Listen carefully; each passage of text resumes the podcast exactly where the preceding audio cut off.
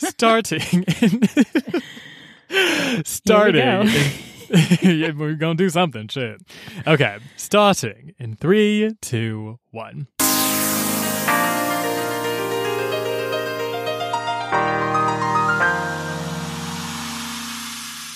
Hi, I'm Marcy. And I'm Akko. Uh, and welcome to the Colored Pages Book Club, a bi weekly podcast that focuses on fiction, fantasy, and magical realism written by writers from colorful backgrounds. Yes, that's right, literary listeners. We are Mhm. back with the colorful backgrounds and the colorful pages. Who knows? All the colors. we just got color up in here. that's what's up. that we do. Yes. Uh, yes. um, what's it called? Like 64 bit, 32 bit? Oh, you mean like the um, like the little um, like the crayon packs? Oh, I was thinking of pixels, but yeah, yeah, the the, the crayon packs Oh, too. yeah, because 64 bit, yeah, that is a pixel. I don't know why I was like, oh, Crayola. It's like, I don't think that was a. No, I don't think but- Uncle was name dropping Crayola here, Marcy, but okay, sis. But do you remember that, that there were the ones with the, the the the sharpener in the back, and that was like, man, if I could just get the 64 pack with the sharpener in the back that I won't use, I would just Wait, that- be. Like on the back of the crayon? at the back of the crayon box, there was a there was a 32, there's a the eight, Uh huh. and there might have been a 16. That might have been colored pencils. I'm not sure. And then there was the the Mm. 64 pack, or maybe it was like the 124. I don't remember. But There was one with lots of crayons in there. Uh huh. And then on the back of the box, there was a little crayon sharpener. And you know, anyone who came in with the with the crayons with that, and they had the skin tone flushes. You know, you know, Oh, shit. it was like a whole a whole thing. Um, Wait, th- I didn't even realize you could sharpen crayons. I think it was yeah. I don't know if the sharpener actually worked. I never saw anyone, and that's the thing about being a kid. You never, I never saw anyone actually do that. Like, did anyone follow up to like check the efficacy Yeah. of this, or was And it just like like- a flex from their like marketing department? Like, Right. I don't know. And then like also your teacher. I, anyway, I don't know. Your te- teachers had crayons, so it's like, why did we need? Why was it so important? It's just like an interesting like indica of like wealth. I suppose. I don't. Whatever. right, and then it's also like, but then also I think about it, and I'm like, well, actually, it would have been helpful to have like a sharpener for crayons because like they would they would get flat as fuck, and I'm they like, did. this ain't. I'm, I'm like, just if, I, if, I'm, if we're going for precision here, like that's not. Mhm. Mm. Yeah, because you're like, I'm trying to. They're, you know, teacher's like, well, kids, you know, she's like taking her pa- paper, she's like flipping through, she's like, well, kids, can you please color inside the lines? And you're like, um, Miss, um, insert name here. Like, my crayon is flat. I can't color in this blueberry. Right, and then they'd be like, "Oh, well, like I mean, the co- like the drawing was good, but you just colored outside the lines." And I'm like, I feel like there's a commentary here about like, oh, the restrictive Something. nature. Okay, well, that's all tr- true. Um, but also, just so we're we are here today to talk to finish the Afro queerism novel. Mhm. The Death of Vivek Oji by Akwaeke Emezi.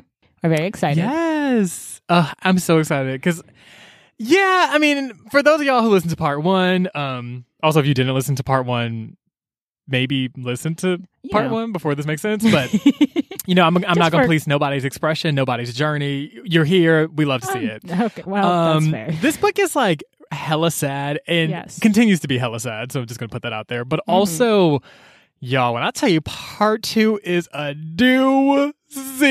Oh, Mhm. we got some. we got, oh my, we got some Hmm. shit to Yep. talk about. Whoa, Quake did not hold back. No, they did not. Um, Ooh. Yeah, it gets yeah. mm, it it gets intense.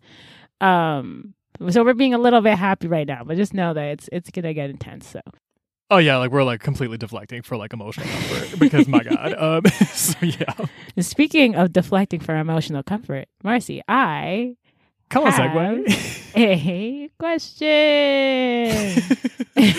oh, fabulous! What is your question? Yes. So last time I asked, um, where or when are times or spaces where you feel the most yourself? Hmm And this time I want to ask, when are times and places that you feel the least like yourself? Whew.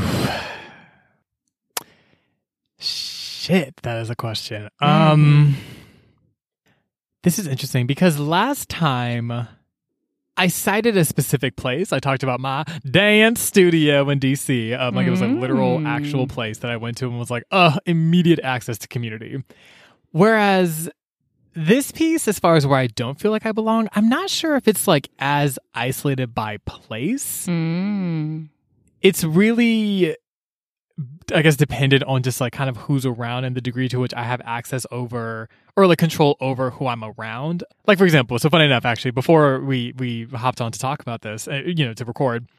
Like we were talking about college, which Mhm. was, you know, we went to school in Chicago and like in a lot of ways I felt like I really belonged and like really loved it, but also felt like I didn't. And it was really just dependent on like who the group like the group that I was in and like Mhm. what I guess like kind of the degree to which I was like legible in those spaces and where people kind of like understood who I was. And it's not to say like, oh, like I'm like I'm just super self centered or anything like that, but like legitimately, it's just like I feel like oftentimes being the person that I am, expressing myself in the way that I do, like there could just be a lot of assumptions and people don't necessarily always know how to like Mm. react to someone like me. And so I think for me, this place is where I don't feel like myself is where I feel like I'm around people that like are kind of doing like like scripted shorthand of who I should be or making a lot of assumptions or just kind of like Mm. putting me in categories that they think are close enough but like aren't quite it. Um yeah, when you and- feel dismissed or flattened. basically. Mm. And I will say I feel like home used to always feel like my like actual like where I was raised always kind of felt like this like my literal actual like like being around like immediate family and just being in like that home space I always kind of felt like felt like that which I will say as I've gotten older luckily Mm. you know I'm like in a privileged position to say that that's becoming less the case um Mm. And even if it feels like okay like you know people are trying you know people are doing their best or whatever um you know there there's like a concerted there's an intentionality there that you know kind of can can override some of the gaps of understanding that could still exist between me and other people um Mm. so yeah so i guess it's not necessarily a place but just like the dynamics and i'm just like basically i'm like are we actually like holding space for who one another actually is are we listening to one another are we being intentional with how we address one another or are we just kind of like you know making a lot of assumptions and being like, oh, Right. like marcy i'm gonna just assume that this is like yo thing and blah blah blah and like you know just trying you know just kind of working from a place of like stereotypes than like actual like personhood um Mm. yeah, I think, and to be more specific, I think you know, I, I I was telling you about this, but like I feel like in throughout my life, I've kind of gotten the whole like gay best friend treatment a lot from people, where Ooh. they're just like, oh, like you're like this like fun accessory to my life that's like fun and like cute and like you know whatever. Like it's like you add like color and like hilarity to the space, but like you're kind of relegated to the side Right. here. this isn't Um, you're like not you're sort the of like protagonist of the story. Exactly. You're very much like maybe like maybe the supportive friend. Maybe like I'll give you Mhm. even in like the main chorus of main characters, but like kind of secondary. Like You're reoccurring. you don't really show up to like chapter six. It's like a whole. There's like a little arc Mm. where you're involved, but like you know you're not like recurring like that. Like it's like you can you like you can come shoot your lines and then like leave like right. leave because that's the part where you're. that's the But part there's no becoming ends. for you. You're not becoming. I'm becoming. You're there. Exactly. Yeah, I know. Yeah, and it's so funny because there was literally someone I knew in college who, like, he was like super ignorant when it came to like pretty much anything like social justice related and stuff like that. And like he tried to Mm. make this whole argument of like, well, see, Marcy, this is like why we should hang out so like you can like teach me and I can learn and I can just like become a better person. And I'm like, look at Google all the while being free. Look at the resources yo ass could access, like, and just the the entitlement to like emotional labor Yeah. and like education. I feel like something that also has kind of been something Or that just I, I think innate- people have sort of you're taken the advantage other. of. You, you, this is the Exactly. that- yeah. Why on earth? Yeah, that would that would uh, assume that yes, that you are the other in the story, and that that person is like, this is such an interesting new thing that I'm learning, and you're like, this is- Exactly. no, what I what like, right as I'm if the like main character. What? fuck is you talking about? And like as if like I am somehow new or people like me are somehow Yes. new or novel or did not exist in history, which is we all know is a goddamn lie. So like Mhm. It's just you know white supremacy colonialism imperialism trying to erase those Mhm. histories and those legacies but like mama this is not new like huh Yeah. anyway even the assumption that you should not you should have had a whole, part of your life where you didn't know, and then now it is acceptable.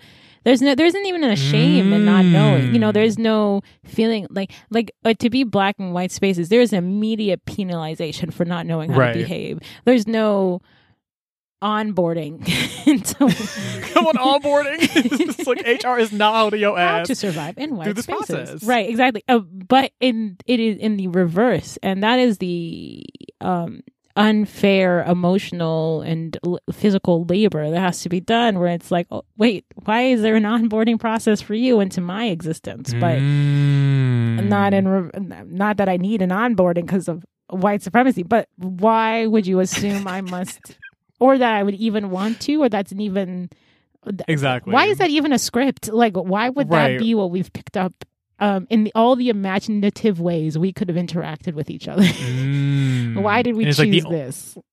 exactly. And it's like I can only bring utility if I'm like both educational but safe. You know what I mean? Like it's like Mhm. I like push you to learn, but I'm not like too aggressive. I, I I don't challenge your paradigms too much. You know by by virtue of my own existence. And Right. essentially, as I've I mean, also as I've gotten older, but also just uh even as a youth, I was just like, yeah, fuck all the entirety of that.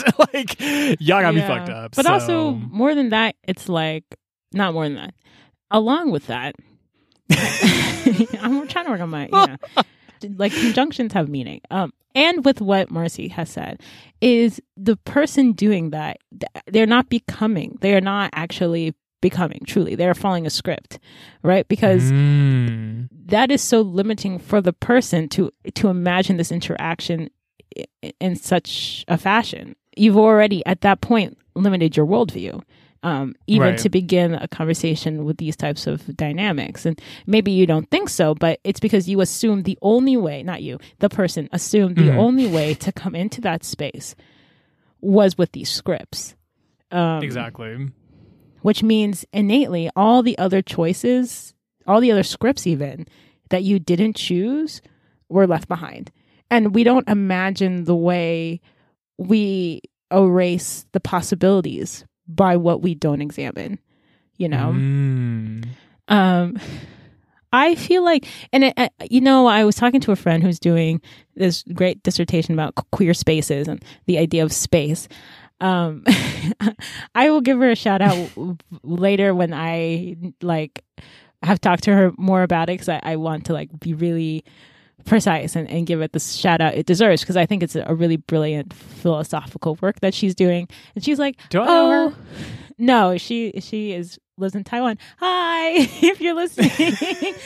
um, but but I, I so but she. And she she always tells me she's like I didn't make this up. I'm just taking this from the tradition. I'm like yeah but the way you solidify it is so amazing. And it's about the idea of of first we had this long conversation about what what is space you know as a time and as a physicality and how much that changes. We think of space as a very very physical thing you know a store. There's a Mhm. store there and that's a store.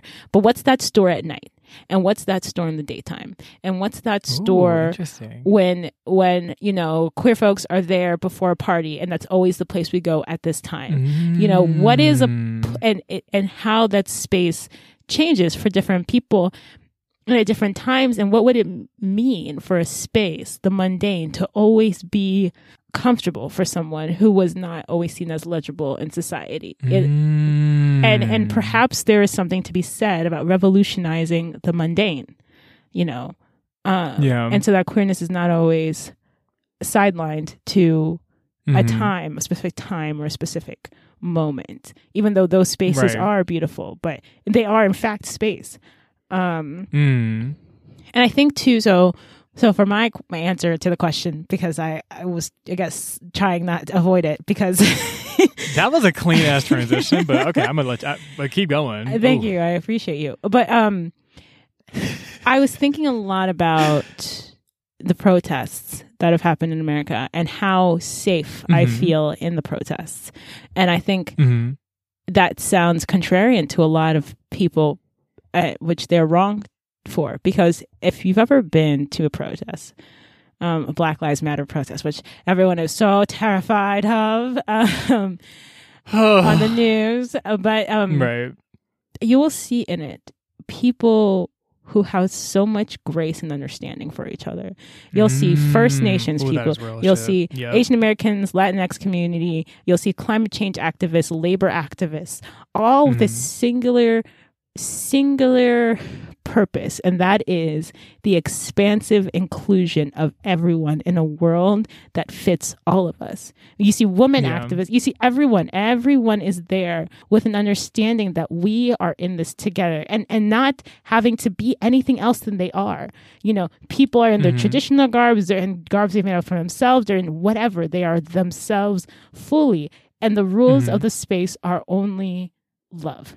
And the fact that the only time I've seen these places become, these spaces become hostile is when the rest of the world tries to constrain it.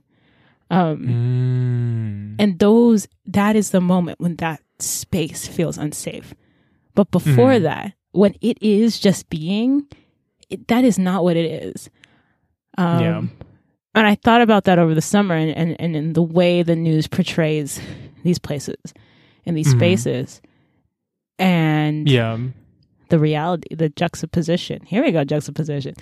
Um, We always gotta sneak in juxtaposition somewhere. Like juxtaposition just be outside the door, just waiting. It's like, oh, did they call me yet? Can I come inside? cool. That's like a Sesame Street bit, right? Like juxtaposition is waiting outside the room. Here, my friend's dichotomy. You know, like like juxtaposition like has a whole backstory, and it's just like, okay, what the fuck is this? Oh Um, my god! There's also like a like a mid twenties like uh comedic like uh Netflix show where it's like juxtaposition as like a, a cartoon character. It's like an adult uh, cartoon show. Anyway, someone's like, "What?" Anyway, that's my answer to the question. oh my god, I can't. How did we start? We started with the color, the the the Crayola crayons, and we got to the juxtaposition show. Okay, Yeah, I don't know how we got here. Here we are. Wild. Do you want to? Here's a thought. Do we want to take a break? yeah. I love it. Let us take that break. And then when we come back, we'll talk about who part two of the death of Vivek Oji because because yeah, there's some shit to talk about, y'all. It's Yeah. gonna be interesting. there's a, gonna mm-hmm. be a bit of a tone change, so just watch for it. Yeah. So so yes. See y'all in a bit.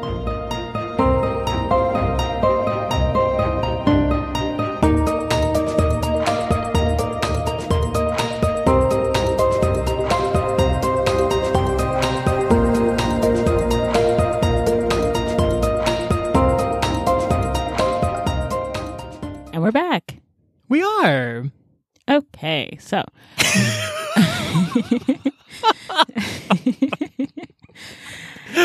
My word. Um, I guess before.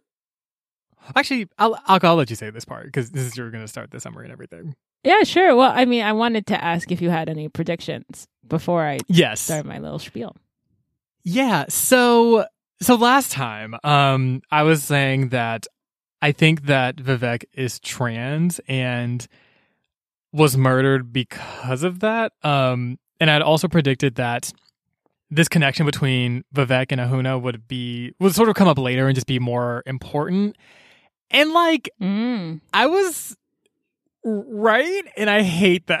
it's just like like I was like I'm thinking. I feel like this is like one of the few times where I was like, it's like yeah, like uh, tens across the board. You actually got that that that, that perfect score. Like that's actually pretty much exactly Mm. what happened. I guess you could argue the murdered piece that, a, a bit there, um, and we'll talk about that obviously. Right. But otherwise, it was pretty much What happened? What happened? Um, hmm yeah. So, w- did you have predictions, Doc? I'm trying to remember.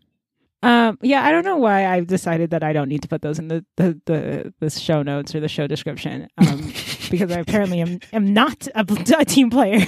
I will not share my Crayola crayons. No. Um, I think I, I, I, my prediction was was a was a, a, a what's it, a sachet off of your earlier point, where I thought that um Pirouette, the mob was gonna be. oh, I thought the mob was going to be a cover up for the for what actually happened, and that it would in fact be something very specific to Vivek's gender expression, as opposed to just in the mob, Mm. which is what happened, and um, not in the way I thought that it was going to happen. But we can talk about that. yeah. speaking of gender expressions, man, man, these transitions, we're good today. Okay, so speaking of Vivek and gender expression, Vivek is a is a gender expansive person. So they identify as two people, but Vivek, who uses he him pronouns, and Namdi, who uses she her pronouns. Mhm. So we're gonna we're gonna use those um, throughout the summary description to you know honor this and obviously give space for it. Mhm. And so, but the thing is, it's in the story, if read lin- linearly, linearly, we've had this discussion. linear. Mm-hmm. It's always fucking linear anyway. he's over there with juxtaposition. Like, um, read linearly, you don't find about Namdi until the end of the story. Mhm. But so we're just like breaking the time barrier. Time is an illusion. Okay, let me just start with the summary because everyone listening is like, "What, Akko?" So here we go. Jumping off from part two, Osita has come back. If you remember from, he was he was out, out somewhere. Where was it to go? and- I'm dead. I was trying to remember. oh, they were at he was at a port or something and he was hanging out with people Oh yes, yes, yes. was- i think it was getting kind of dark yeah, it was like not. it was Um, like not fun. Yeah. yes. So that was that's where we were last time but now we're doing a flashback. So oh i see. Look at that. The story's already non-linear. So it doesn't matter what we do. So The listeners are like, "What the fuck is happening?" so um just join us in this how about this? Join us in this imaginary space Yeah. let's all get we're you know we're here. You know there's snacks Hmm. theoretically. So Osita recalls going to visit Vivek after he was forced to go to Mary's torture conversion Oh church. If you guys remember, Yeah. yeah. And when he gets there, Juju is there, who's also part of the Niger wife children, and she tells Osita that Vivek is willing to see him. hmm Um, but his temperament's different. You know, he's if he's gonna start on that duddy nonsense he did last time, if you remember last time, it was very accusatory, Mhm. very tense. Uh, you know, he should probably just go home. And Osita's like, look, honestly, I just want to talk to Vivek. You know, I'm just gonna go in. And Juju's like, oh. Also, quick shout out to Juju. Juju literally like looked his ass dead in the face and was like, "If you own that fuck shit, I actually need you to turn around immediately." And I was like, "We all need Mhm. a Juju in our lives." Like, Yeah. I, my God. yeah, she was very protective. Yes. So Osita goes in and they're talking. And during the the space of their conversation, oh, uh, Vivek is also dressed um, androgynously, I would say, femme presenting Mhm. in this scene. So during during that um, interaction, the two of them, who are also cousins, by the way, just Mhm. to remember that they have other f- connections to each other Mhm. as opposed to just romantic ones. But anyway, during the duration of the, the conversation, Osita confesses a romantic experience he had with a man at college Mhm. and how that made him feel and realize his romantic attractions to people of the same sex. And the fact is annoyed because he's like, Why are you here? Right. you know, you like haven't talked to me in a minute. If you recall, your mom sent me to a conversion thing. Yeah. Uh, not exactly happy about it, you know. And and he's kind of like, "Do you want me to absolve you? Do you want me to comfort you and tell you it's okay? What what do- what do you want?" Mm. From me and Osita kind of cops to to needing to admit to someone to not knowing who to talk to, and and there's a blurriness here because Osita Vivek is the closest person to Osita, but it's also he he is requiring this labor of him um, Right. because he's a queer an out queer person who yep. he he knows. So there's yeah, it's and that labor is often performed by people who are out for people who are not. Mm. Um, so yeah, he admits that he's not quite sure why he's here, and he he admits like I'm being unfair. And so the two of them are arguing, and then eventually Osita kisses Vivek, and the two uh, are kissing. I- Um, this is I I me and romantic um like situations are like not the clearest thing. So I was like, I don't know if I'm arguing with you if I really want to, but people tell me, and I have I've seen it to be true. Uh, heightened emotions leads to this type type of behavior, so I'll give credence to it. Anyway, so they start making out. I have It thoughts is of that too, but yeah, it, it- I feel like it's a little I- bit of a media cliche. No shade, but um, yeah, I, a little bit. Okay, so thank you. I, I did feel that way, but I also didn't. I didn't want to say it's an illegitimate. right, right. you know, like I think it could be a both and, you know. uh, yes, thank you. Both and. Um. So anyway, so they are doing that thing script that we are conscious of as a society, Mhm. and they end up um having sex, and then Osita spends the night. And after that, they're like a couple, kind of. But Osita doesn't admit it to anyone. I don't And know. like Juju knows, and I mean Vivek's really Nobody happy about it, but I'm like, is Yeah. Osita it is. the best partner. It just does. I don't think Osita is the best person to be dating personally, but Yeah. There's also an interesting metaphor here between like Mary and was it Chika? Uh, who was it at the very beginning of the book? Mm. Um, and that like slight like romantic romantic like moment, Mhm. and it, seems to have almost like a generational resonance. Anyway, so then we learn a little bit more about Juju, and we find out that she's dating Elizabeth. And if you remember, Elizabeth was from part one was dating Osita, and then there was that very not fun uh, moment with the sex, and Yeah. then Vivek was there, and then it was very traumatic for her. Um, but this is jumping into the future. Juju and Elizabeth were spending copious amounts of time together making a jam because their their mothers So were like, "We're going to make jam, and then you two are going to help." And they're like, "Okay." And then they fell for each other. I think Elizabeth ended up kissing her, um, and they've been together since.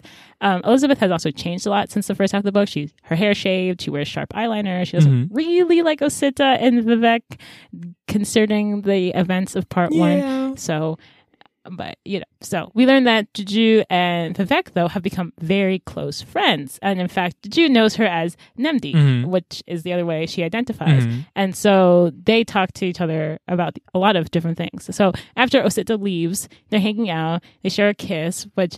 Mhm. there's not a lot of thought given to this in the book, but it seems like Elizabeth is anyway. There's a whole thing about that, but um, and she confides in Nnemdi that she feels like she's being a bad girlfriend, and Nnemdi doesn't really see why she feels that way.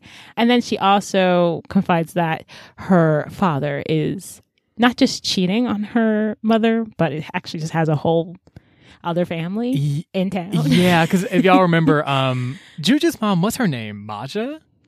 Yeah, like, yeah, because Auntie Maja was going through that whole thing and Kavita was like helping her out. But yeah, whole other Yes. family. And Juju's like, wow. Of the family. This is going on. And I'm Mm. potentially a bad girlfriend to Elizabeth. Like, this is a lot. Yeah, Juju is stressed. Um, and yes, so that happens, and we get this short subplot. It truly was a subplot. I just, I was reading it, I was like, this is the most subplot. I, I know why it was put in. Um, Yes, because that one fleeting that one ass scene at the very end, and I was like, "Did we need a whole?" Just- you talk about it. I will say though, I will say, Marcy, for someone who hates when a a, a, a- character is put in with no background, I can say that a, Ebenezer had a very thorough he did, for a side truly character. did. more than 10 10 and Naruto, you know, like it really and how many episodes did Tenten have to potentially get development? Like how many episodes? My like seven hundred? Oh my god! Anyway, still mad about it. so many. But uh, you know, Ebenezer, he had a whole story. Anyway, so let's get into it about Ebenezer. Yes. So we get this short story about this man, and he's married to a woman named Ch- uh, Ch- Chisom, and he and his family have decided that because Chisom was able to exist on her own without a man for most of her life, Mhm. um, before she married a, Ebenezer, she is why they're barren. That's what they've all decided together. And he has decided that although he married his wife and probably should, you know, protect her, uh, it is her fault, and she's gonna, he's just gonna take his parents' side on that one. And so he's like, "You need to go to see a doctor." And finally, she's like, "I've gone to the doctor like five times. Why don't you go to a doctor? Because they have told me on multiple occasions that there's nothing wrong with me. So maybe you know you could go see what they say about Come you." on. this causes the relationship to sour because apparently you know accusations only are one can only go one way um sorry, I'm just like so- loudly being tired on the other end of this. anyway, I'm sorry. Keep going. no i mean it is adequately expressing my equal frustration and and so he decides that because he neither wants to go to a doctor to confirm anything that might be adversarial to his worldview Mhm. uh, he is just going to do what society allows and just start looking at other women. so he he uh, first looks at the local uh, the the woman at the local food stand and he's he's staring dreamily at her and her food and Mhm. he's like oh man she is just the best thing since sliced bread and puff puff and she is on, Puff Puff. literally minding Wait, quick question. She Did she sell literally- Puff Puff? no Was she I the- think she saw something Okay. else Mm. Oh interesting because then there's this the through line Yeah. with Nnemdi Y'all don't know what that means yet, but we'll, Puff we'll, Puff we'll- we can put that in context later. Puffo is it's a Nigerian food. Um, it's very tasty. Um, Yes. So he's looking at her dreamily, and then he's looking at the food stand. I'm sorry. He's looking at her dreamily, and then also other women, literally anyone, any female identified person walking by, he imagines a life Mhm. with her instead of, I don't know, confronting himself about anything. Right. So then the day that the mob happened, if you guys remember from part one, there was a mob, was escalating thing in the background that we all knew was coming. Mhm. And he learns that his wife is still in town. So a little bit about, we also learn a little bit more about what the mob is about. And so Mhm. we're going to do a quick cultural context with Akko. so in this story, we're obviously in Nigeria and there are three, there, well, there's like 300 ethnic minority groups in Nigeria. Mhm. It's it's it's a very there's like 60 million people in Nigeria by the way. It's it's a huge country. The the population density is huge. Um so just a little context in the story, the the mob is gathering because of a disagreement between a Hausa person and an Igbo person. Um and that escalates. I think someone hit someone else. I think I believe they're in southern Nigeria and so and uh, which is more Igbo Mhm. populate and then Hausa people are in more in the north of Nigeria. So I believe in this particular context, the Hausa person um, maybe slaps the Igbo person, maybe not. Mhm. And then the mob is like, this is our territory. You can't do this to us here. And so the mob is beginning and they're going to burn down the town. To better understand this, we have to understand the Nigerian Civil War, also known as the Biafra War, Mhm. Which means we have to go even further back and talk about the British. Oh, the fucking British. Uh, it's always the British fault. Jesus. So, Nigeria is an amalgamation of a bunch of different areas that the British put together under their colonial rule, in particular 1914. Mhm. Um, after their configuration, it's the Northern um, Protectorate, Lagos Colony, and the Southern Nigerian Protectorate, which I think later was called the Eastern Nigerian Protectorate. Anyway, so Nigeria gained its independence. And they, these these groups of people are not the same tribe of people; they're all different. Um, but of course, they've just uh, thrown everyone together and decided, given power to certain different groups of people. You can see this same thing happened um, in Rwanda. Same thing happened in India. This is just a common script Mhm. of post-colonial British rule. Um, Nigeria gained its imper- independence in 1960. Again, 300 different ethnic and cultural groups. The three major ones are the Igbo people, the Hausa, Hausa Fulani people, and Yoruba people. So in 1966, only six years after British rule, Mhm. there was a coup led by mostly Igbo people, uh, their officers. Not everyone who was in the coup was Igbo, and not everyone who didn't want the coup was not Igbo, but Mm. th- most of the people in power were Hausa. So there's a coup, and in retaliation, or because of higher tension, there was a massive pogrom in the north, a massacre, uh, mostly done by Hausa people of Igbo people. Mm. So it was a huge massacre. And then and then in retaliation in, in the south or in the east, northern Nigerians or Hausa people were targeted by Igbo people. Okay. Mhm. So this pogrom led a lot of people, like Igbo people, to just move to eastern Nigeria and establish their own republic called the Republic of Biafra. Mhm. But, and that led to a civil war, which lasted from 1967 to 97, called the Biafra Wars or Nigerian Civil War. And obviously, since there is no Republic of Biafra, we can now just, you know, surmise what happened in the mm-hmm. end. Obviously, Nigeria won, quote unquote, whatever you call winning in a war, which is nothing because wars are violent and deadly. Also, this is a huge, huge, huge, huge simplification of the history, but we only got so much time in the podcast. I would suggest Mhm. and recommend to read about Nigerian history because what West Africa is part of the what world. so, so yeah, um, and also is uh, you know brilliant and has so much software and so many stories to tell, and not just about coups and violence, but about of a thousand other things. You know, there were so many kingdoms, like the Hausa that had a kingdom, the Yoruba people had kingdoms, Igbo people had kingdoms. You know, there's so much to be said about pre colonial Africa and these places. And if you read it, you know, you will find out so much about the beauty and wonder and splendor and complexity. Mhm. I mean, if we have to learn about the, like this the hundredth a hundred year war in Europe, like I think we could take a little bit of time, okay, Mm, guys, to right. learn about the continent of Africa, which is a whole continent. like it's simply world history. Mhm. So yeah, what? You know what I mean? Like, I, yeah. And complex and with people and stories that are interesting and amazing. And I am African, so it is personal to me. Okay, so that is footnotes with Akko.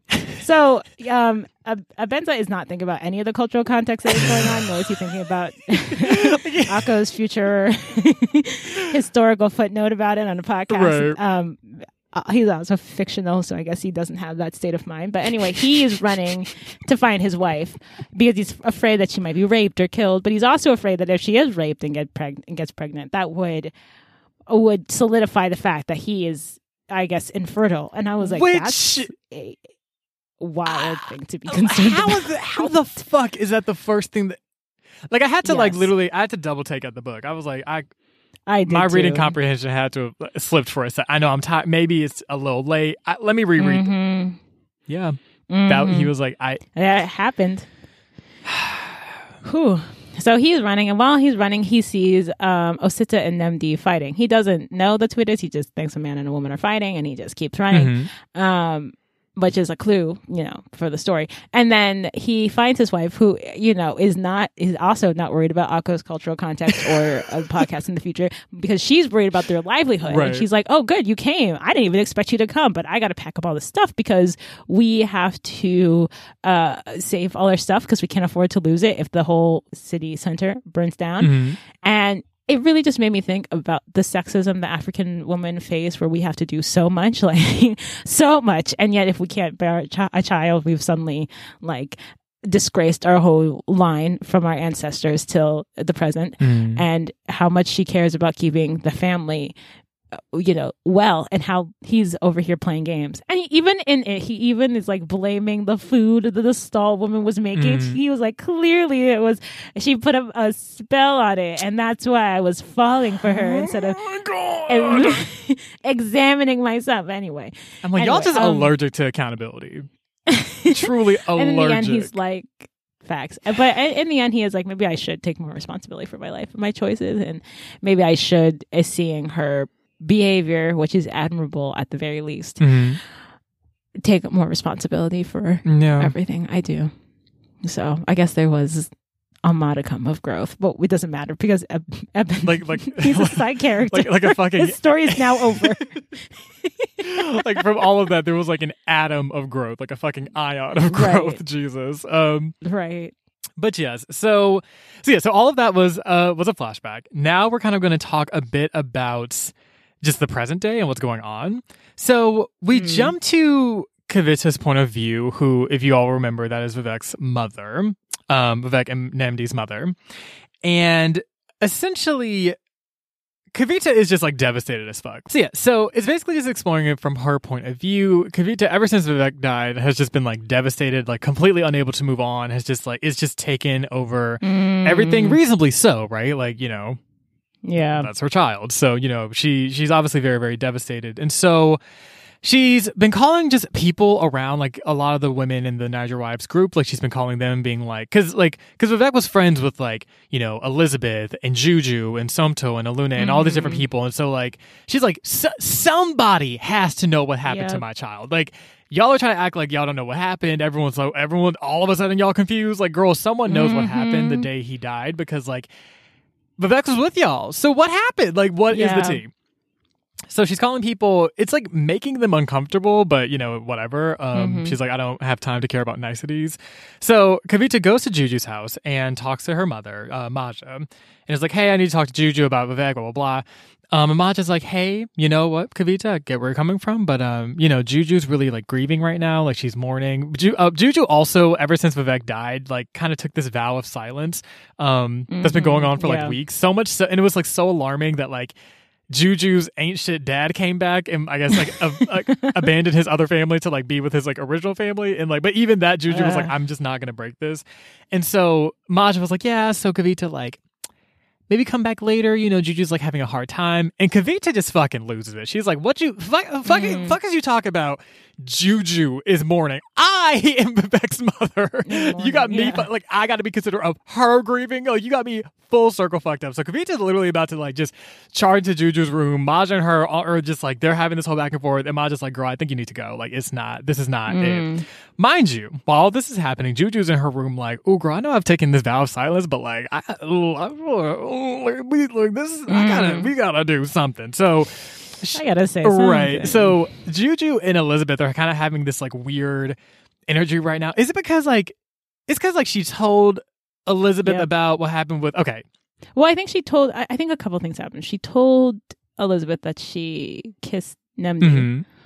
and I think Elizabeth's in her feelings about that. Mm-hmm. understandably so. And then she's also, I think they're also struggling because Osita's around being Yeah. around, and then also the this news that she that Juju wants to tell Kavita. Sorry, continue. Yeah, so so that's that's kind of the the context going on here. But regardless of all of that, Juju calls Elizabeth and is like, "Hey, we need to gather up the you know it, it- me, you, Osita, Olunne, and um, Somto need to all get together and kind of just talk to Kavita about like what's going on. Yep. Um, and so you kind of as the reader, you're like, okay, so they know some shit that has not really been Mhm. revealed. Yes, good point. They haven't told us that what they know. So we're reading we're reading the book and we're like, hmm, flip page. What do you mean you guys have to have Exactly. meeting to talk Juju about? talk about, yeah, we need to reveal the truth. What you mean the truth, Juju? What you gotta say, Juju? what? like, I'm listening here like, what the hell? Like, I'm siding with Kavita. I'm like, y'all, so y'all got secrets now? Like, are you serious? Mhm. So anyway, so they all link up.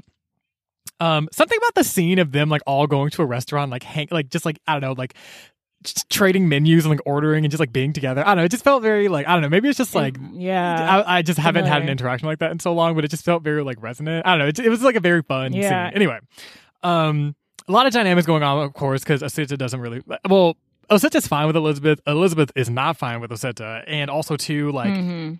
like Elizabeth is a little jealous because like.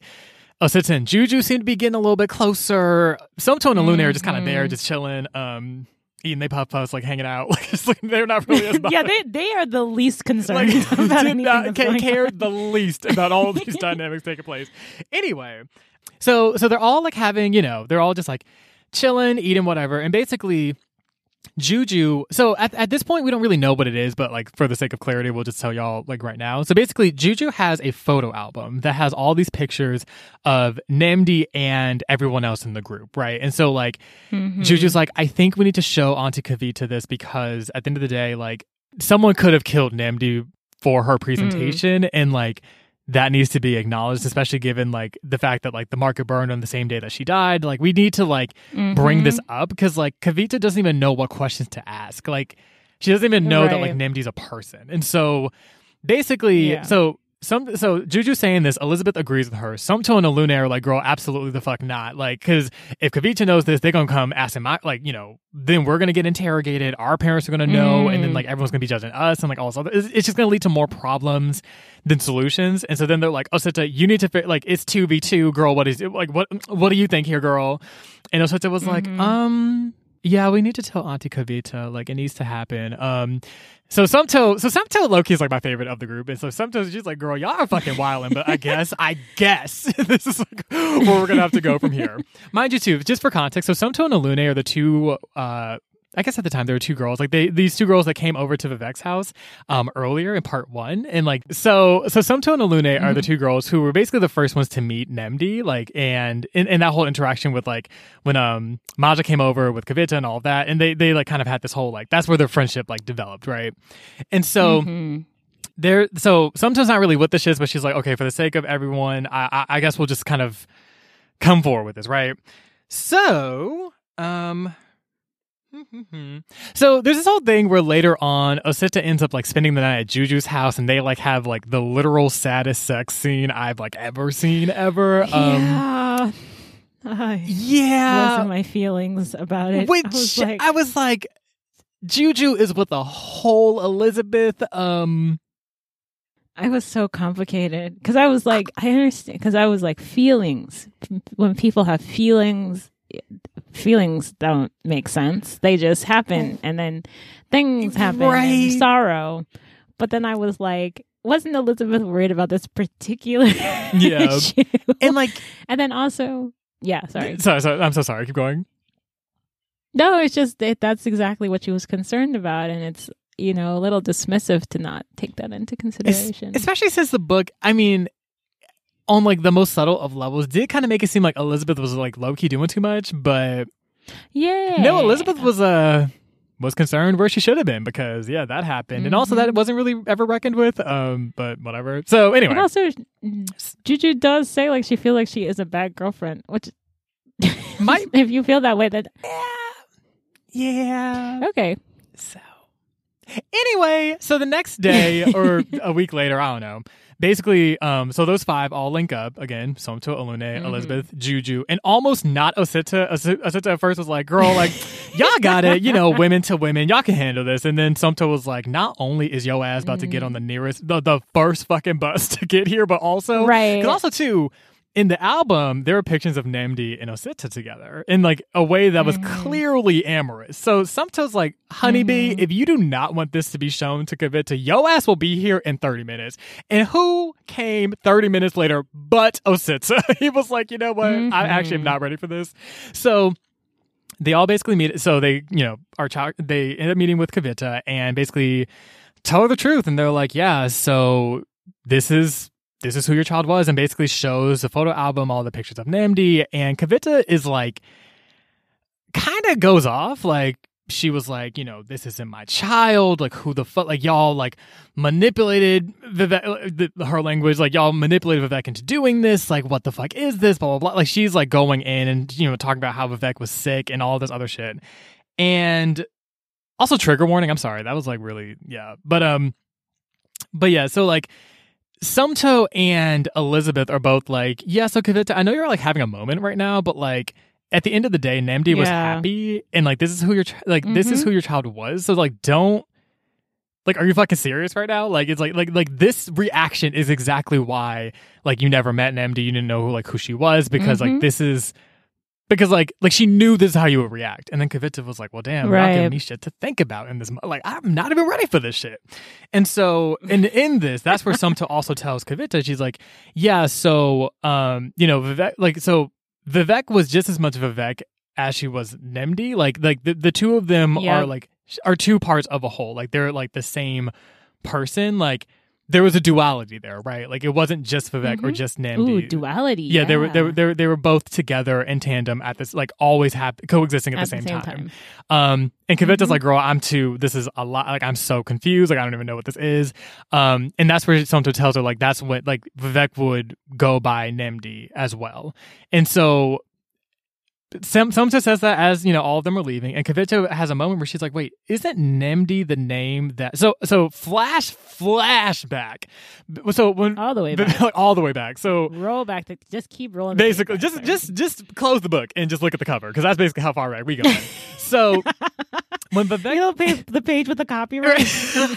that page and the next the, looking at the publisher press like just like oh table of contents like literally all the way to the fuck back girl so basically so when Vivek was born so Ekene who is Chika's Chika's brother Vivek's uncle originally was like oh we should name your child Vivek Nnemdi Oji because Nnemdi was I guess Ahunna's middle name. I actually don't know the Mm. relationship between the names, but it was basically like a like a like a tie into to Ahunna because the the two of them, if you recall, like Vivek and Ahunna, both had um like birthmarks on their feet, and so. That was Ekene suggestion, but then Chika was like, "No, Nnemdi's like a girl, quote unquote, a girl's name," and like you know, at the time they did not recognize Vivek as a girl or possessing girlhood, and so they were like, Mhm. so Chika was like, "Yeah, fuck all that. Like, we're not, we're, we're not doing that." And then Kavita's so so that was the flashback, flashing forward to the moment where Kavita learns that like you know Vivek will go by Nnemdi and Nnemdi will go by as, as Vivek. Kavita was like, "Wait, hold up." So she talks to Ekene and was like, "Did you ever tell Vivek this shit?" And Ekene's like, "No, like never really, never really brought it up." So Kavita's like, "How would Mm. how would Nnemdi have even known?" Mhm. So it was given ancestry. She was like, "This is some shit that don't even I don't even understand." Also, too earlier in the book, there was a dream that. Vivek had about looking in the mirror and seeing Ahunna. So like, there was like a lot going on there clearly. Um, hmm but yeah, so it was like this whole thing, and then later on, um, Chika comes home. Kavita tells Chika everything. He starts wilding, but then you know he kind of calms down when he's like, "Wait, actually, the the ire that I'm expressing is exactly what led to the death of my child. So let me get my shit together." Um, and so later on, um, Kavita and Chika go to Vivek's grave, and before it said on this on the tombstone where Vivek was buried, it said um, Vivek Oji, comma beloved son. But Kavita has this whole moment where she realizes that like Nnemdi's existence was really being erased, and that like you know it was it was their fault that like she was killed because like they didn't recognize her and they didn't know who she was. They didn't love her as well, and so basically like uproots the tombstone and they change it um to say instead Vivek Nnemdi Oji, comma beloved child, and that's like a whole thing that happens. It was actually really beautiful, and I was like, wow, this is a really Yeah. beautiful like kind of like demonstration of like people being able to change um and be better. I mean, granted, it's Mhm. unfortunate that has to happen love. in death, right? But Right. you know, that's a whole conversation we can have. Anyway, What did? But I think Vivek in the afterlife says guilt and love look quite similar. yeah, Can can look similar. very much. Um. Anyway, back to Marcy. Yeah. So um so yeah, so so so kind of wrapping things up here. So that happened, and then we kind of get a chapter from Osita's perspective that I guess Whew. present day Everybody look- sit down and get ready. Yeah, look oh my god. So it's present day looking Mm. back on the past. So mm-mm-mm. so Mm. the chapter starts with Osita present day. Because what I just want to say because we got a lot of people take it. Juju feels bad about not being there for for Nnemdi that day. You know, Nnemdi's parents feel bad for not being there on that day. Everyone's blaming themselves, but we're about to find out someone's got some real blame to be thinking Come about. on. Okay, sorry, continue. Because listen, so it starts with Osita going to Nnemdi's grave, being like, "Hey," um, and pulls out a dress, like a blue cotton dress with like flowers on it that had like bloodstains on it, and automatically, and and and the necklace that Nnemdi will wear a lot, and automatically, I'm like, "Hold the fuck up, Osita, what is this?" And so then it's the the necklace of Ganesh, the one Yes. that Kavita specifically is looking for, that Osita pretended to help her find. and knew the location of the Um, whole time. So I'm already perched on Mhm. my seat like, Osita, what the fuck you about to say? So he already he so basically he just puts in the tape the tape and presses play. So we see a flashback where on the day that Vivek died, Osita went to visit Nnemdi at Juju's house. And Juju had told him that, oh, like Nnemdi went out for a walk. And Osita's like, oh my God, like holy shit. Because Osita at the time was just in general kind of nervous about Nnemdi being out in public, people seeing her like quote unquote like this. And, you know, like just like the the the potential violence that could ensue, right? And so Mhm. you know a violence to be clear that is like a result of like transphobic like hatred homophobia violence like patri- bi- like bigotry Mhm. there not so much something that like nnemdi brought into herself. Just want to be very clear about that. Mhm. anyway so basically osita freaks out and is like holy shit i need to find her find nnemdi so runs out is trying to look for her finds nnemdi at the market and mind you, at this time, from what you learned from um, Ebenezer's weird subplot, like there was like a mob happening, and so like Yeah. basically Osita runs up to Nnemdi and is like, "Holy shit, girl! Like we need to get the fuck out! Like it's a mob! Like holy shit!" And Nnemdi's like, "Yeah, yeah, Yeah. that's all well and good, but um, I'm going to get me some puff puff first. And Osita's like, "Girl, are you fucking puff puff when when, when there's a Yeah, we mob?" don't- We don't, have time. But, like, now it's not- The, the puff puffs in the town. That's the town where the people of the mob is. You can't- exactly. And then like I was just like, I mean, is the lady selling puff puff even there? Because even the lady selling puff puff is probably like, you know what? I don't have time to be selling right Right. now puff puff because a goddamn mob is about to overtake us. So basically, they get to arguing, and Nnemdi is offended because basically, so there's been a theme throughout the relationship where like Osita just feels a lot of Mhm. internalized shame and like guilt Yeah. around the relationship and isn't really as comfortable like being like he's comfortable being open about it around like Juju and like to a lesser extent Elizabeth and the rest but like not Mhm. really claiming Nnemdi like that in person that was this is more so subtext than like an explicitly said thing but yeah. it's kind of what I gathered You would say that Osita is closeted if we're translating this into It's- yes Western English. Mhm. Yes. So so basically Nnemdi's like, you know, you've always been ashamed of like who you are, who I am, who we are together and like this Mm. is just your way of like trying to like expre- exercise control over me and like, you know, why are you assuming that like, you know, because sister kept saying like, "Oh, like they're gonna kill you, like, like, or do, like, do you know what they'll do to you if they see if they see you like this?" And Nnemdi's like, "Well, girl, like, why is it always me, the one that like you know needs to be worried and that like is the only one who could like experience Right. violence?" Like, da da da. So they get into this whole back and forth. Which is it, it is a valid point, like because the, the mob violence happening right now is actually an ethnic, uh, I guess a relig- religious ethnic conflict. You know what I mean? Like it's actually has nothing to do with gender. So why is it suddenly Right. And I mean, there's a true point that a whole bunch of hyped up people who are very intense about specific distinctions likely would be violent to, to Nnemdi as well. But but the point is like.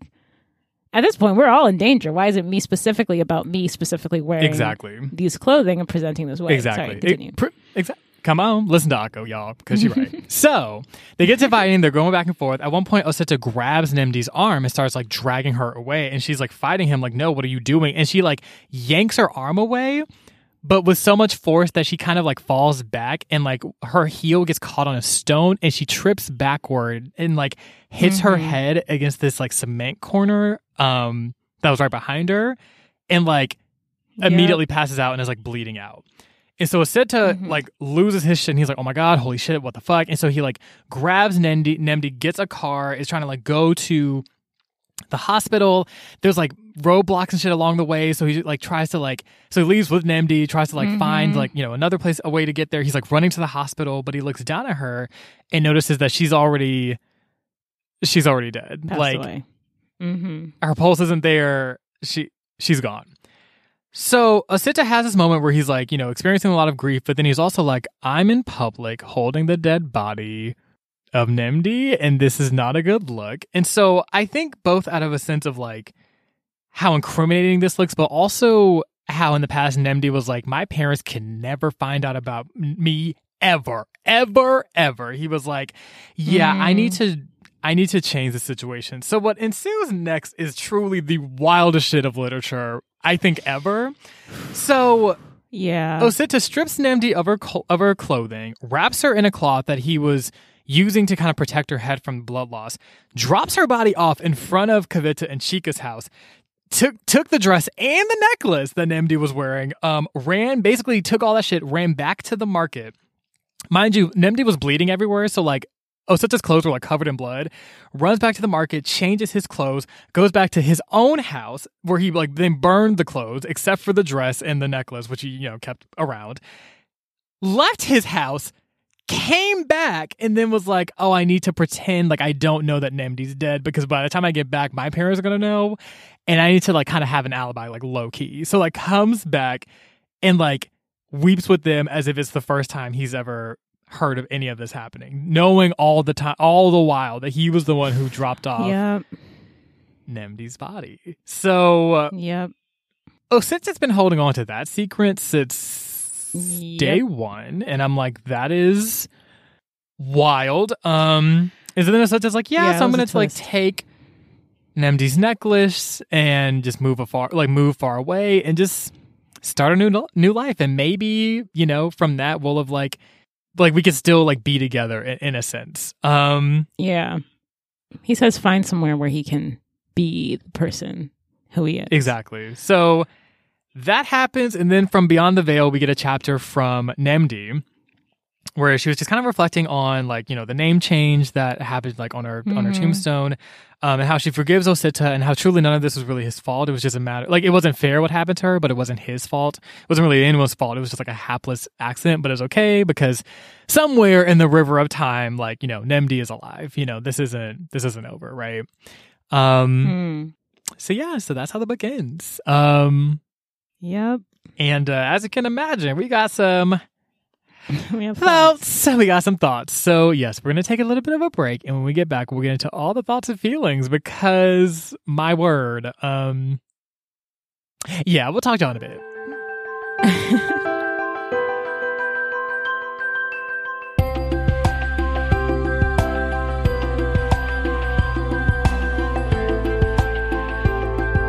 and we're back.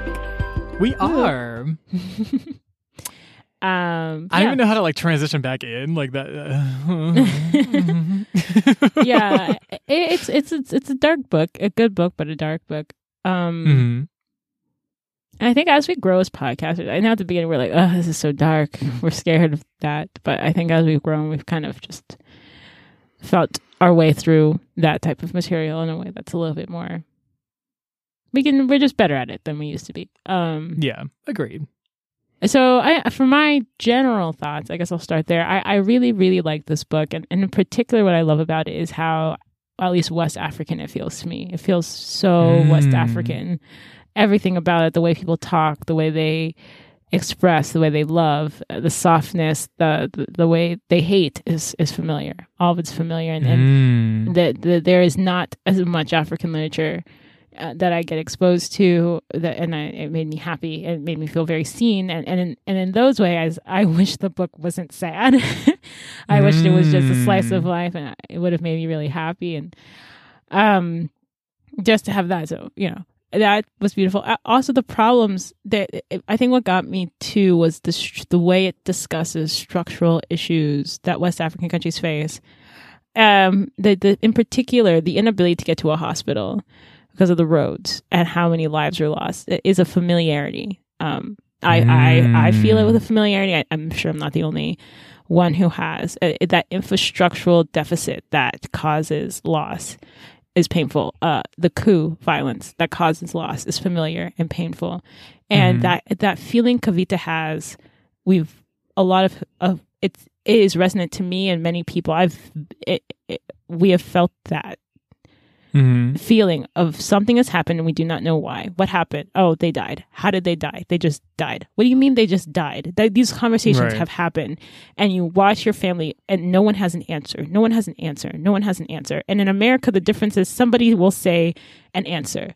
A car accident a heart attack a stroke Mhm. old age, cancer, something. There's words, words, but sometimes they just died, and then people clap their hands and say, "Well, it, it, it's it is the most painful thing," and it it builds this paranoia, this fear in in the death itself, and in other instances of Mhm. of it because there's something added to that death of uncertainty and, and, Mhm. and that that causes issues and so for the writer to express that cultural phenomenon that i think many of us have felt uh, was I, I thought accurate you know someone else might be like Mhm. it's not but i think it is.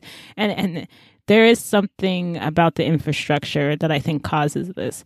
And it's not obviously it's a fixable thing. It's a social ill just like there are other social ills.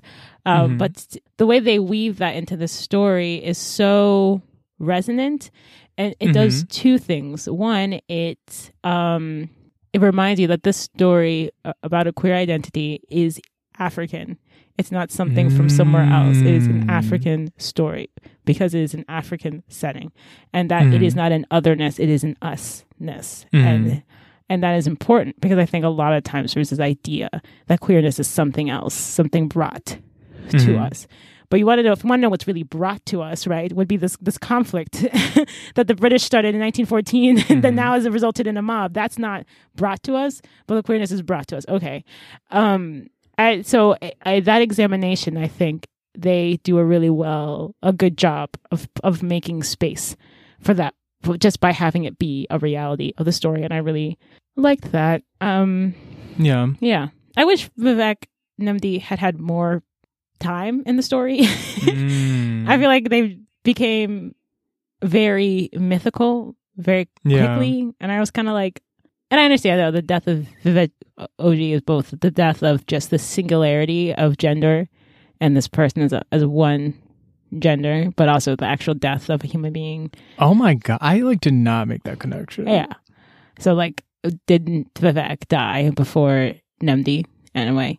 Um, like the way the world conceptualized him Mm. singularly, probably. But I do still wish that Vivek Nnemdi had more space in the story. Yeah. still good. Still a great, great book. Yeah. Yeah. What about you, Marcy? Oh my god. Um I I I I I agree so much. Um Y'all, this book is like mandatory reading. Like I don't know what period y'all are in right now. I don't know what class you're going to, but drop everything. Read this goddamn book. It is so like more than just being good. It is like just such a profoundly Mhm. necessary book for all of the reasons that Akko just mentioned, and also just like, and just how I, I, share what you're what you're saying about you know Vivek and Nnemdi's character. How you know I kind of wish that we got to know both of them more, at least like in life. You know what I mean? Um, from their own perspective, right? Like kind of seeing Yes.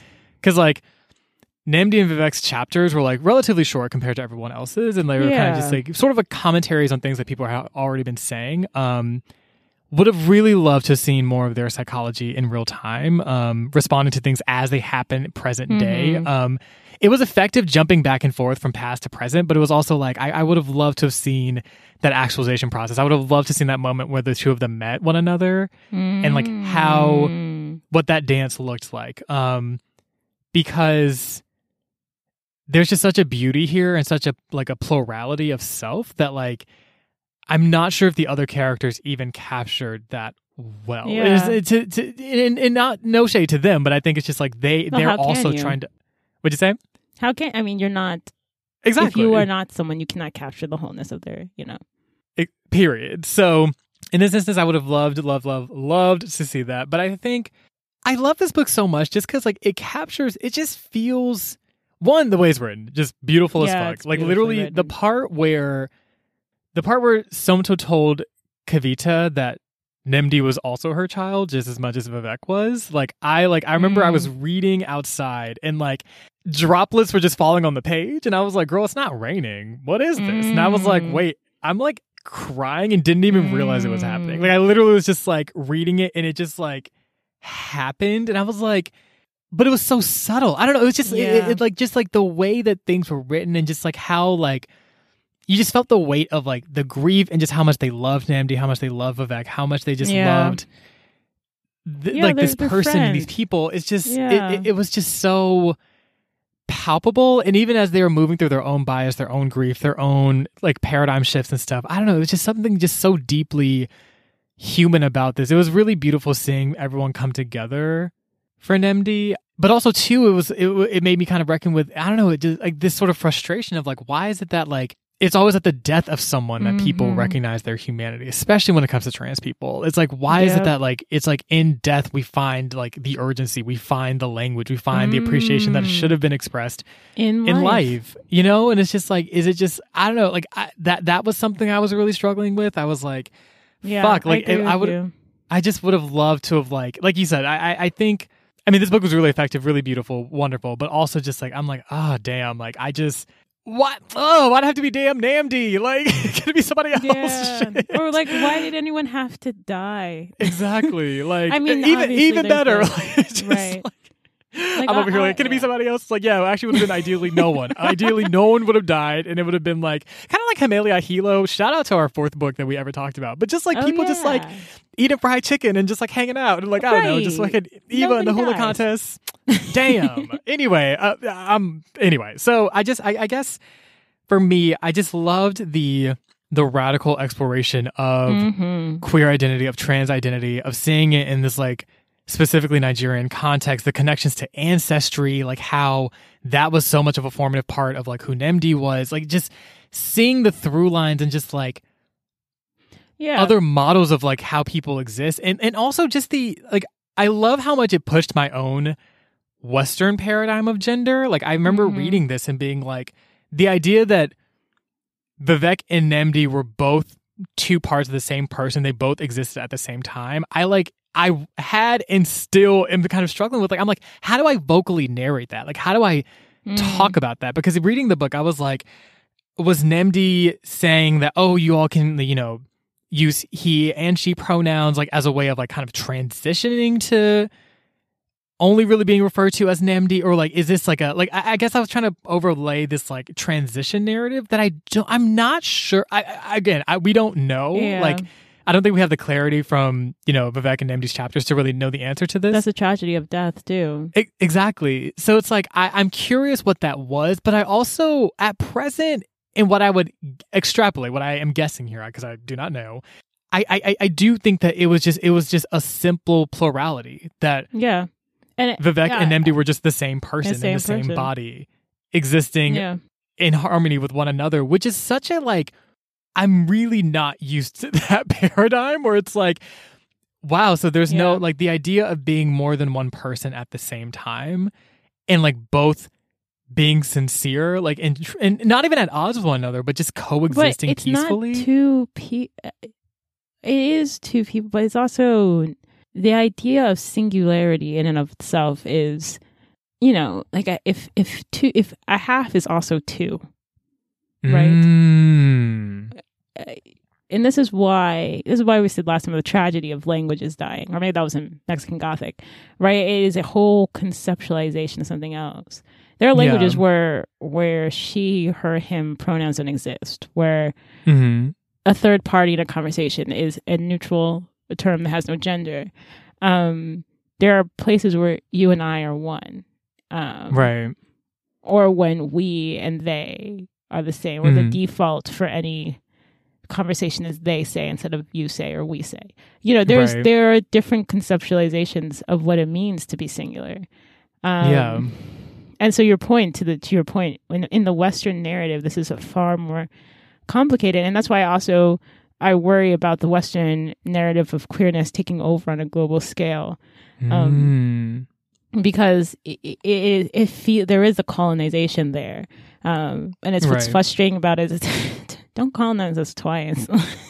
yeah. you know, because there was this complexity before colonization.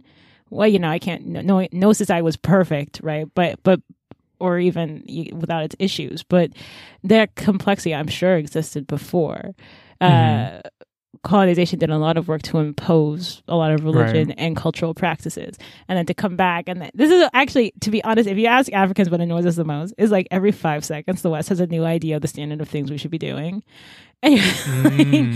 and you're like this is annoying because you have decided that you you see um, in the western narrative you have decided you as a plural you to all these unnamed people.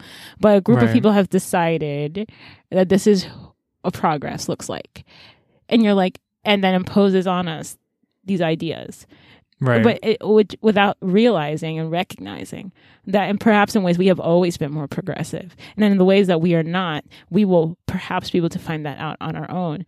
But would your Mm. imposition really help us? Because it's done such a good job already the un anyway um, which is not to say right that we are that africa is without its issues right It's not to say that different countries and areas are a problematic list that's not at all the Mhm. implication but it's to say that ways of different cultures have ways of transcending and en- and enlightenment that are stifled by yeah the overarching Mhm. western narrative of things Right.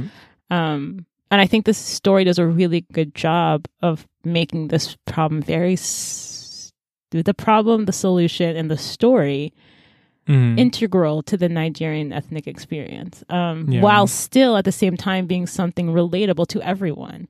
Um, Mm. So it's not always the case that you know what I mean that the that we are being Yeah. imposed on, but that we are expressing our humanity into the world, and that Right. same expression is is is is philosophically understood and and and and processed by other people. Mm. Word soup. Word word soup. That's Yeah. what said. Sorry. no, absolutely, absolutely. And I just like reading this book. I was like, yeah, this Western gender paradigm. You see all the ways in which it falls short, and even as someone who like Mm. you know, I both have am and will continue to like, you know, always kind of examine my relationship, you know, with these paradigms around gender and sexuality and sex and like who we are and like just kind of these definitions that we ascribe. You see all the ways in which it's like this is made needlessly more complicated because of our own like cultural limitations that like just it, it's just not really as present here. And it's like Mhm. it's so and I just love the idea also too, just like that like I'm really stuck on the Ahunna piece. Like I love that like there's this tie-in between Nnemdi and Ahunna specifically that like in the fact that ancestry could like facilitate like Mm. a queer and trans identity in someone that like those two are in, in, inseparably linked to one another is so beautiful. When you consider how so much of like narratives around like LGBTQIA plus people or that somehow this is like a new quote unquote thing or this is like coming like you know what I mean? Like that like there's no history here. There's no like there's nothing that precedes this. That like you know it's just like there's like a Mhm. novelty that's like that's false. Like that's not that's never been the case but I think you know history is always like rewritten in this way you know as a function Mhm. of you know cis hetero w- fucking racism like patriarchy bullshit like capitalism I don't know like just all the things like, all the isms. come come together and try to convince you that like we have way less range than we actually do and i'm like Yeah. this is it's just so beautiful to see that just completely not not even subverted because like that would imply that somehow the original device is being like rotated or like kind of repurposed but like just completely shattered thrown away and just replaced with something else like it's just i Mm. love that um yeah, that's and I think- yeah for me i'm just like it, it just really hit Mm. super close to me. I was like, this hits so close to home, especially as someone who's sort of in a space of like gender exploration and like you know all of that. Like I'm, it, it hits really. I was like, wow, like I really needed this book. like, look at that. Um. yeah. So I think- yeah, I, I I think we should get to Osita. I, I did want to say on, on as a little Yes, ribbon, definitely. A, a little ribbon bow on this part, this little package. Um, we love the little package. yes. When we were reading She of the Mountain, which we also talked about with Books and Boba, which you guys should go listen to because they're great. Come we on. them. Listen, come, well, link in the show notes. We gon' we gonna link them because That's what's up. yes. Um, but uh, I was saying something that we are younger than the definitions that we. I'm sorry, we're older than the definitions that we that we put on ourselves. Mhm. Um, and I think that's really true. We are so much older than gender. You know, the Mhm. human spirit, human soul, the humanity of people is so much older than these bifurcations. You see, I didn't Mhm. use dichotomy, I used bifurcation. Eh, eh, eh. Uh, someone's like juxtaposition, dichotomy. She hasn't said transcend or economy of words. um, the new listeners are like, what? right they're like does she use those terms anyway uh, but anyway i just i that was something i thought of but uh, uh osita let's talk about osita let us Um, let us discuss. I, I, I, I, I, I, forgiveness is a concept that I both love and find, here we go, transcendent, but also struggle with. um, because of how loving it is and Mm. how selfless it is. And people will say, "Well, you forgive for yourself. You're really forgiving for yourself." I uh, fair, but I have found that forgiveness is of itself not that. It is something loving for someone Yeah. usually who has caused you harm. Um, so Vivek's love for Osita and the forgiveness. I mean, uh, of things transcendental. It's not just. It's not just just just the romantic love. Of the also, um, Nnemdi and Nnemdi Vivek and Osita are cousins. You know, there's that love Mhm. too. They've been close their whole lives, and and and I love that. But I also wish that's why I wish Nnemdi Vivek had more agency in the story because then I could feel their forgiveness as Mm. something something that they desired and that, that they wished to you know I, I could see what their thought process is and then with it Yeah. being so little of them in the story i i felt I felt like, oh well, yeah. I mean, yes, this uh, dead person absolves you, but like we didn't get to see the process, you know.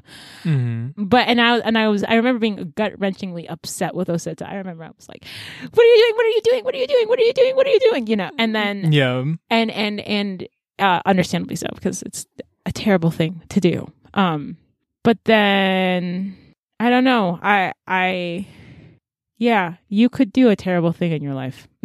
that you could be too too cowardly, not in like a you know demeaning way, or too scared Mhm. um, and you could do something awful.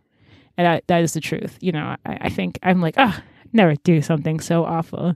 Yeah, you don't think it's going to be you until it's you. Um, Right. And, and it made me pause my condemnation Mhm. And think, really, is what I was going to say. really, Akko? You Yeah. paused your combination and you thought? Yes. what about you, Marcy? Yeah.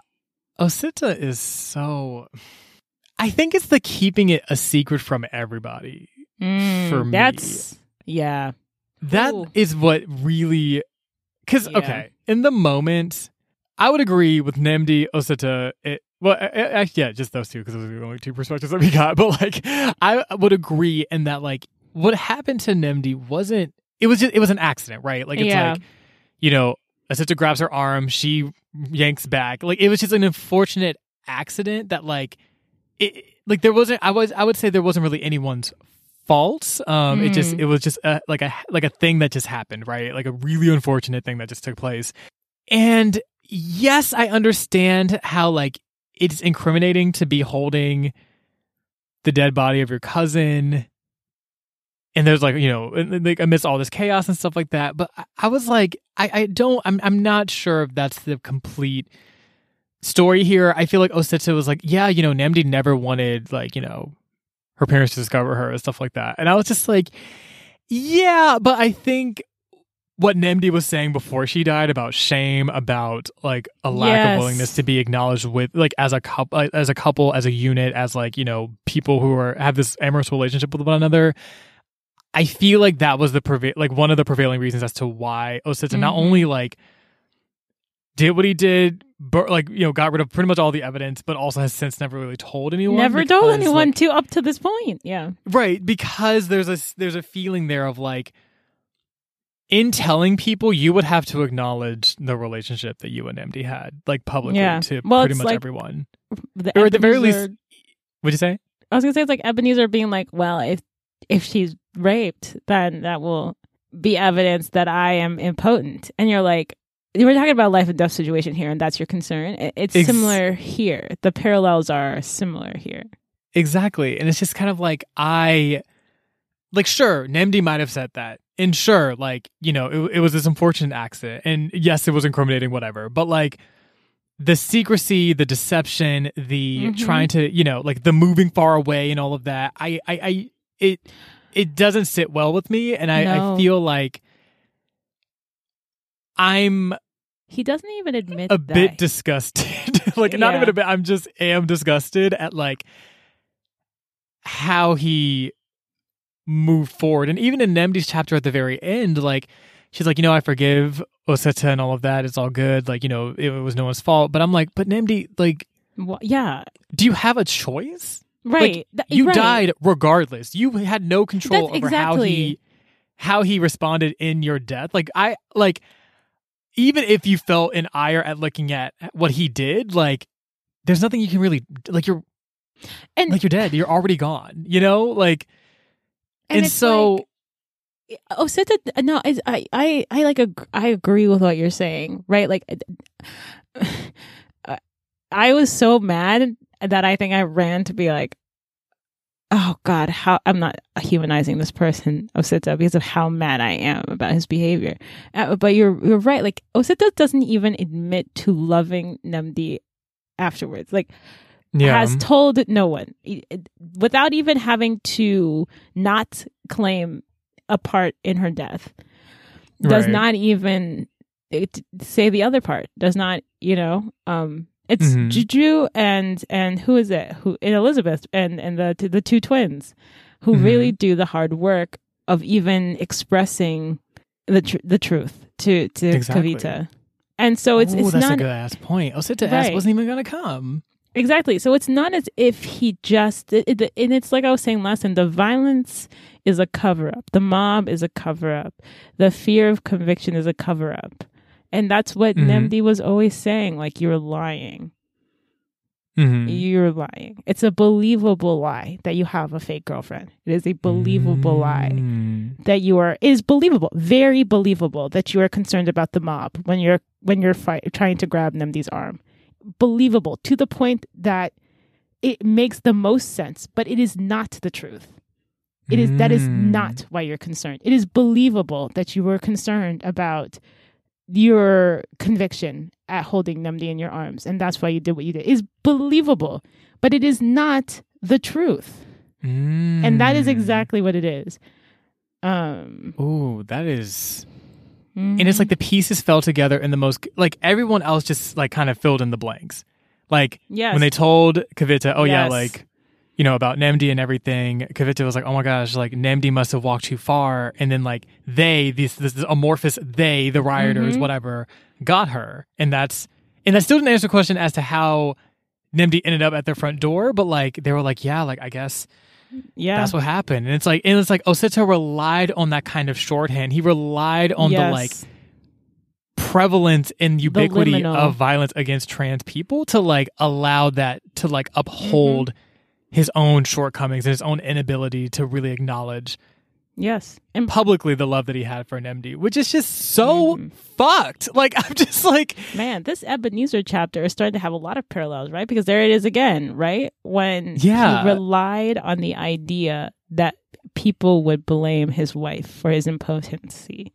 It, it is the case, possibly, that is probably at the crux of this, that privilege relies on the Mm. gray area, on the not said, on the on the default script for its violence. Hmm. Right. And I just it it that part is where I'm like I the thing is like the, the there there is a reality that for you know a, a lot of us there is kind of like a growing process a learning process as to like Of course. Forever. okay you know this is what love can look like this is what i accept this is what i don't accept and so i Mhm. want to like i guess make space for that but it, it is sad to see Nnemdi die so prematurely Yeah. and to be like oh osita was the one who loved me the most Yes. i would even yes. question i'm like did osita even love you at all. love Yeah, or- exactly i don't Ugh. I, I i cannot mm. confidently say the answer is yes exactly. And then what is and uh, I I it's like you go like what is space? What is love? Like what is the what is love worth? It's like that's it. What Mhm. does love got to do with it? What is love worth? You know? Mhm. And is it more than just a, a romantic attraction to like what is it worth? You know, what is what is love but that you wouldn't do what you did? exactly I don't know. I don't know.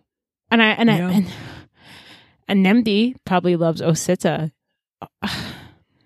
And but then it's like um hate and shame make it are impediments to love, which is why we have this podcast to talk about love because hate and shame are specifically and imagination, right? Imagination and love, I Mhm. think, go very well together. Hate and shame are antithetical and probably poisonous Mhm. to love. Um, to the point that you, even if you wish to, sometimes cannot overcome your shame. And exactly and, and anyway, anyway, Yeah.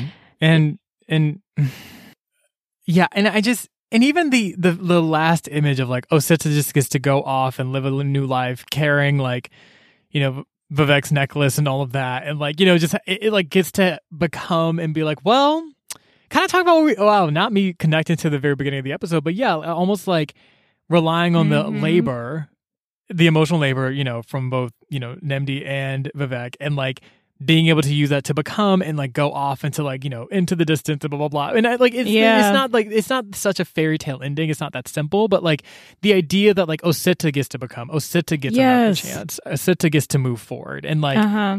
And how that falls on not just gender lines, but gender expression lines. And- and- exactly oh, and, oh, Sita, you've done this. Remember Elizabeth? so now Right. and- this isn't the first time you've gone and, and made people's lives difficult and you're becoming, exactly and so just the amount the, of which you the- don't apologize for.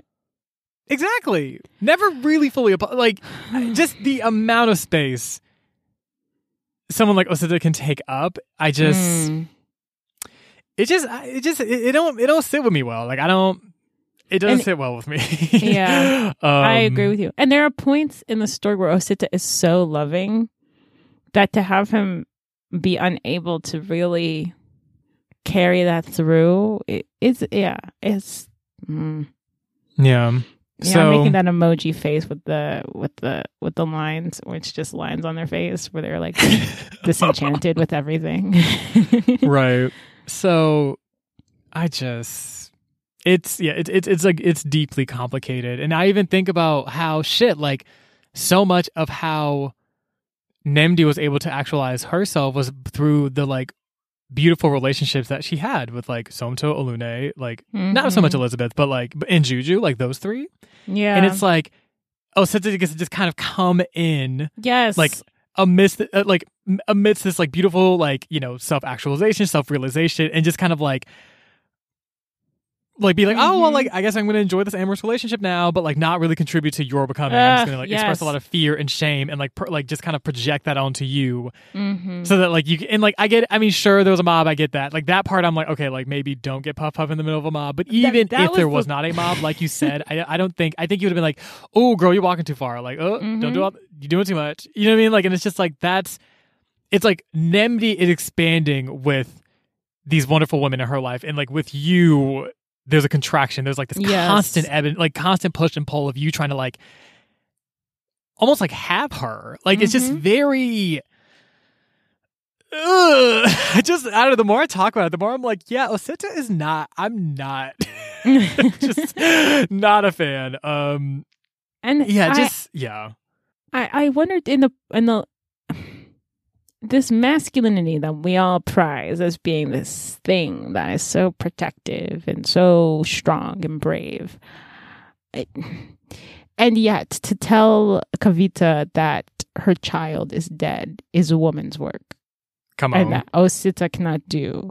Right. Does not require bravery and a strength Right. that is always it seems that masculinity is is is is brave and strong at its convenience um Mm. and not of its necessity uh, at- when it, at moments when it is um i don't know a boon to you then masculinity is is is is is there and you're brave and strong but it is Right. not there's no deficit if you're not sh- i i just it's just so interesting or, or masculine even in this this face of this mob is we need to get away from this mob like Mm. you know you know what i mean i just it's just interesting the the crevices that the pits in masculinity um yeah. or even when uh, what's her name the woman who's married to the side character Oh, Chisholm.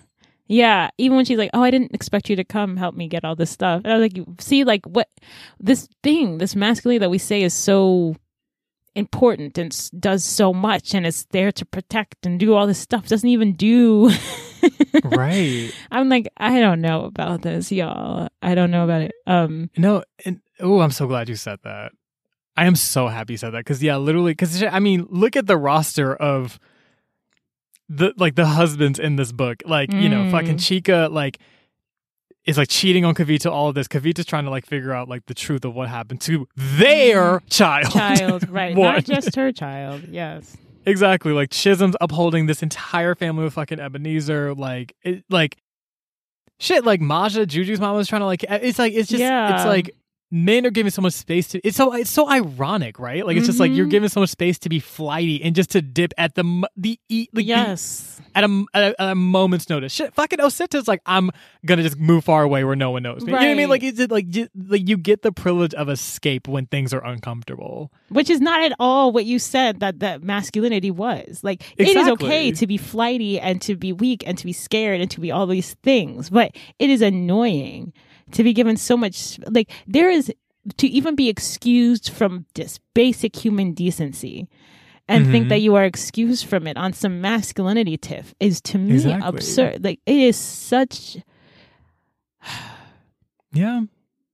we just- you I, Mm. I i i believe men are capable of better and i believe we should imagine and aspire perhaps to Mhm. be to be human and yeah i think break out of the idea of of of these roles and aspire to something more something that Mm. will because i don't think Osi- osita i don't think is gonna be happy i mean this isn't just this No. isn't that's not how you I, I don't know osita could be happy i don't know about osita's life but i don't think this is the type of thing that you can just put behind you um Mhm. and i don't think not addressing it or ever but i mean i guess everyone's on their own journey but it, it's it this isn't you are getting out of things quote unquote but you to live is not to get out of things Exactly. to live is to do things purposefully and take responsibility for them. That is living.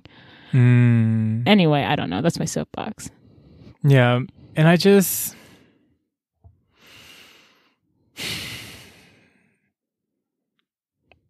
Yeah, it's just like it's just like you're just relying on the, labor, of others, the sacrifices of others, Yep. the you know, just not even on some like, you know, these women and femme people in his life are anyway indebted to him or anything like that. But like just like just like the basic human exchange of like Auntie Kavita should know what happened to her child. Like Yes, we cannot sit on the exactly. secret. Like that's not and it's not even on some like out of a I don't know, like gender expectation I'm doing. It's just like Exactly. a basic, decent human girl. if we level, know some information that could be linked to what happened to her child, we have a duty to tell her. It don't matter what your Mhm. gender is, girl. like, then, uh, do that. What the fuck?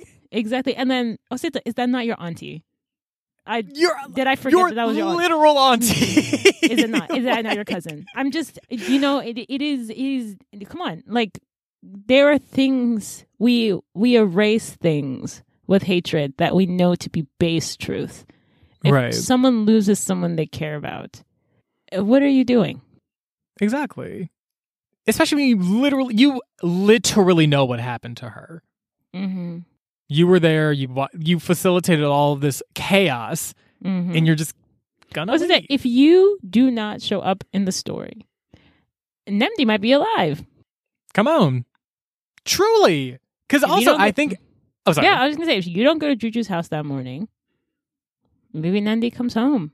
Maybe you going there to talk to her made her um, ups- more upset and want to defy you to get the puff puff. You know, Mm. I'm not saying it's your it's it's it's that that that makes you know because I don't want anyone to take that to me. Well, I did this and that. No, no, no. Like there's th- please don't anyone who like has something bad happen make that connection and think that that therefore makes something your fault. I simply mean Mhm. that Osita's shame or internalization of homophobia is is part of this conversation Oh, of what absolutely. happened. Um, yeah. And I, I wanted to assert real quick, I do believe Nnemdi would have come home because there was a moment where um before Osita ran off to to find her in the market, like he was like, Yeah, like the last time like Nnemdi went to the market, I like couldn't find her, whatever. So I just had to wait at Juju's house until she came back. So I feel like Mm. it would have just I mean, we don't know the parallel universe where that would have happened, but it's happened once before where like Mhm. Osita unable to control Nnemdi, Nnemdi living her life comes back is chilling. Shit, Right. Ebenezer was like, yeah, like I would see this like I don't know this tall girl walking around every day. We, we were always trying to talk about like is that a weave? Like what does she wear? You know what I mean? Like it's like right like and no Nim just became part of the her. landscape. Right? It just Mhm. literally just living her life. But like yes yes this is it's like the the the need like I understand where the intervention is coming from. I, I do not want to like make it seem like yeah there is a mob there being a fear yeah. is like like there there being a you know fear around like violence is like somehow unwarranted or un, like unnecessary. Like I understand that, but also again, like you said, the the homophobia piece, the transphobia piece, all of that is part of the conversation too. The shame, the stigma, all of that is part of this too. So yeah oh, so if we're gonna like express concern, let's let's paint the full picture, honey. Like let's not Mm. use the part like you said that that's believable, right? So it just feels like this really like pernicious form of gaslighting where you're like leveraging institutions. I don't know. It's just like a whole yeah uh, it's complicated it's really complicated. which is why you should read this book which is very beautifully Absolutely. written by the way it's oh definitely written yeah. Literally brought me to tears. Um hmm should we do you have a I- quote I was gonna Do ask that, but also? I was gonna ask if you had any other thoughts you wanted to share before we did our quotes. oh no i just want to hear your quote Great. So let me grab my book.